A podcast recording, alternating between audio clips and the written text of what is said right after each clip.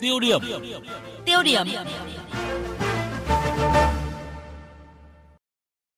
Thưa quý vị và các bạn, ngay từ năm 2008, khi biết con mình là em Trẻo Mí Hin, sinh năm 1993 ở bản Phang Solin 1, xã Phang Solin, huyện Sìn Hồ, tỉnh Lai Châu, bị chính gia đình người bác ruột lừa bán sang bên kia biên giới, gia đình nạn nhân đã làm đơn cầu cứu các cơ quan chức năng ở huyện Sìn Hồ, tỉnh Lai Châu.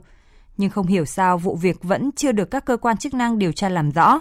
Người bác ruột và những đối tượng lừa bán nạn nhân vẫn nhởn nhơ ngoài vòng pháp luật thâm thía nỗi đau sự mất mát của gia đình, căm phẫn người bác ruột tàn nhẫn bắn cháu, Trẻo Mỹ Hin quyết tâm về quê hương cùng gia đình và một số nạn nhân khác lên tiếng làm đơn tố cáo nhóm buôn người. Bài 2 trong loạt bài Vì sao vụ buôn bán người ở Sinh Hồ vẫn chưa được làm sáng tỏ của Trẻo Thu, phóng viên Đài Tiếng Nói Việt Nam thường trú Tây Bắc tiếp tục đề cập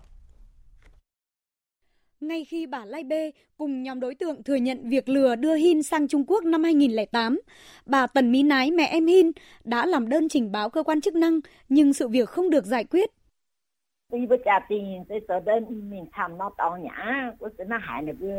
Gia đình tôi đã làm đơn đến nhiều nơi. Gia đình không nhớ nổi đã gửi bao nhiêu đơn trình báo, đơn kiện, đơn tố cáo tới các cơ quan chức năng nhưng đều không có hồi đáp. Đến ngày 15 tháng 8 năm 2008, gia đình tôi mới nhận được câu trả lời của cơ quan công an huyện Sìn Hồ là Vụ việc trên xảy ra trên địa bàn rộng liên huyện liên tỉnh, vượt quá thẩm quyền của cơ quan công an huyện Sìn Hồ, nên cơ quan công an huyện Sìn Hồ đã chuyển giao toàn bộ hồ sơ đề nghị của tôi tới phòng cảnh sát điều tra tội phạm tệ nạn xã hội công an tỉnh thụ lý điều tra theo thẩm quyền. Sau đó, chúng tôi làm đơn lên cấp cao hơn nhưng nhiều năm cũng không được giải quyết. Lý giải về nguyên nhân vụ việc chưa được giải quyết, Đại úy Đào Công Hùng, Phó trưởng Công an huyện Sìn Hồ cho biết, sau khi tiếp nhận đơn, cơ quan điều tra Công an huyện Sìn Hồ đã tiến hành điều tra ban đầu, có trao đổi phối hợp với phòng chuyên môn cấp tỉnh, nhưng chưa xử lý được một đối tượng nào trước pháp luật về tội mua bán người, cũng chỉ dừng lại ở quá trình điều tra xác minh giải quyết vụ việc. Khó khăn trong quá trình điều tra các vụ mua bán người, thứ nhất là trong quá trình điều tra, gia đình bị hại và đối tượng tự thỏa thuận, và sau đấy bị hại không trình báo hợp tác. Thứ hai là tài liệu chứng cứ chủ yếu là tài liệu 11 giữa lời khai báo của đối tượng và bị hại.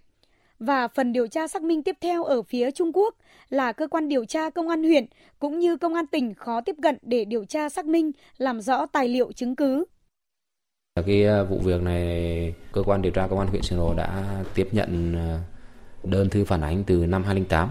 Thì sau khi mà tiếp nhận đơn thư phản ánh thì cơ quan điều tra cũng đã tiến hành lập hồ sơ để điều tra xác minh vụ việc. Sau một cái giai đoạn từ 2008 đến 2019 thì là nạn nhân lại về Trung Quốc sinh sống, cho nên là cái gián đoạn cái quá trình điều tra xác minh.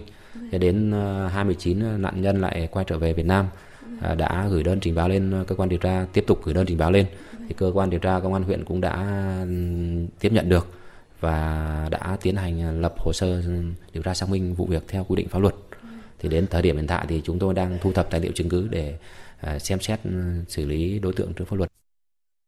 Cho đến nay, ngoài nạn nhân Trẻo Mỹ Hin, có thêm nạn nhân Trẻo Soang Mẩy và gia đình nạn nhân Tần Mỹ Hoan lên tiếng tố cáo bà Lai Bê cùng nhóm chuyên lừa bán phụ nữ sang bên kia biên giới. Phóng viên VOV Tây Bắc cũng đã tiếp cận các nhân chứng chứng kiến vụ việc là bà Trẻo Mỹ Diền, người dân ở bản Sang Tăng Ngai và bà Trẻo Mỹ Giao ở bản Phang Solin 1, xã Phang Solin, khi đó là bí thư chi bộ bản. Hôm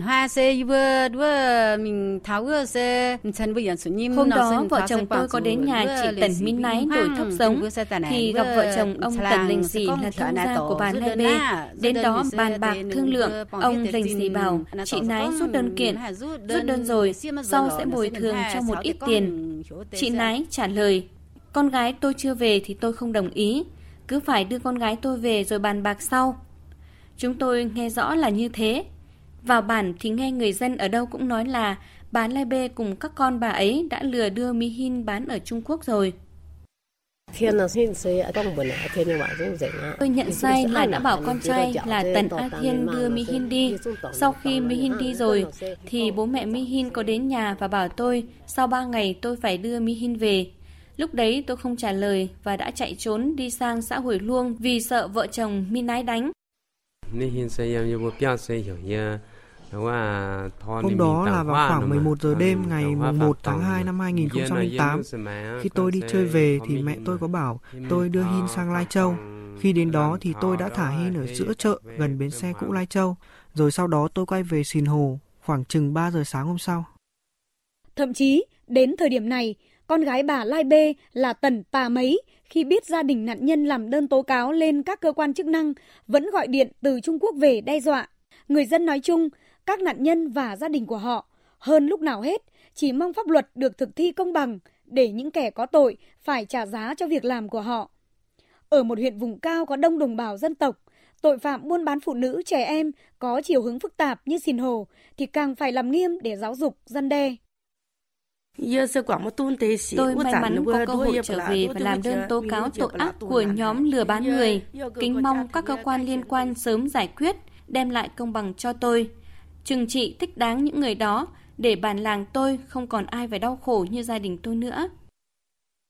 Hi bơ miền bản hăng yang hồng sâu giảm mà hiếu giảm xia mà hiếu tôi han nhung Chúng tôi là dân nghèo, không biết chữ, không biết bấu phiếu vào đâu. Nay con tôi đã may mắn trở về. Tôi xin Đài Tiếng Nói Việt Nam viết ra báo đài để mọi người dân giáo dục con cái tránh xa gia đình nhà bà Lai Bê. Chúng tôi khẩn thiết xin các cơ quan chức năng sớm vào cuộc giải quyết để chúng tôi được an lòng. Chúng tôi sẽ tiếp tục thông tin vụ việc ở các chương trình sau.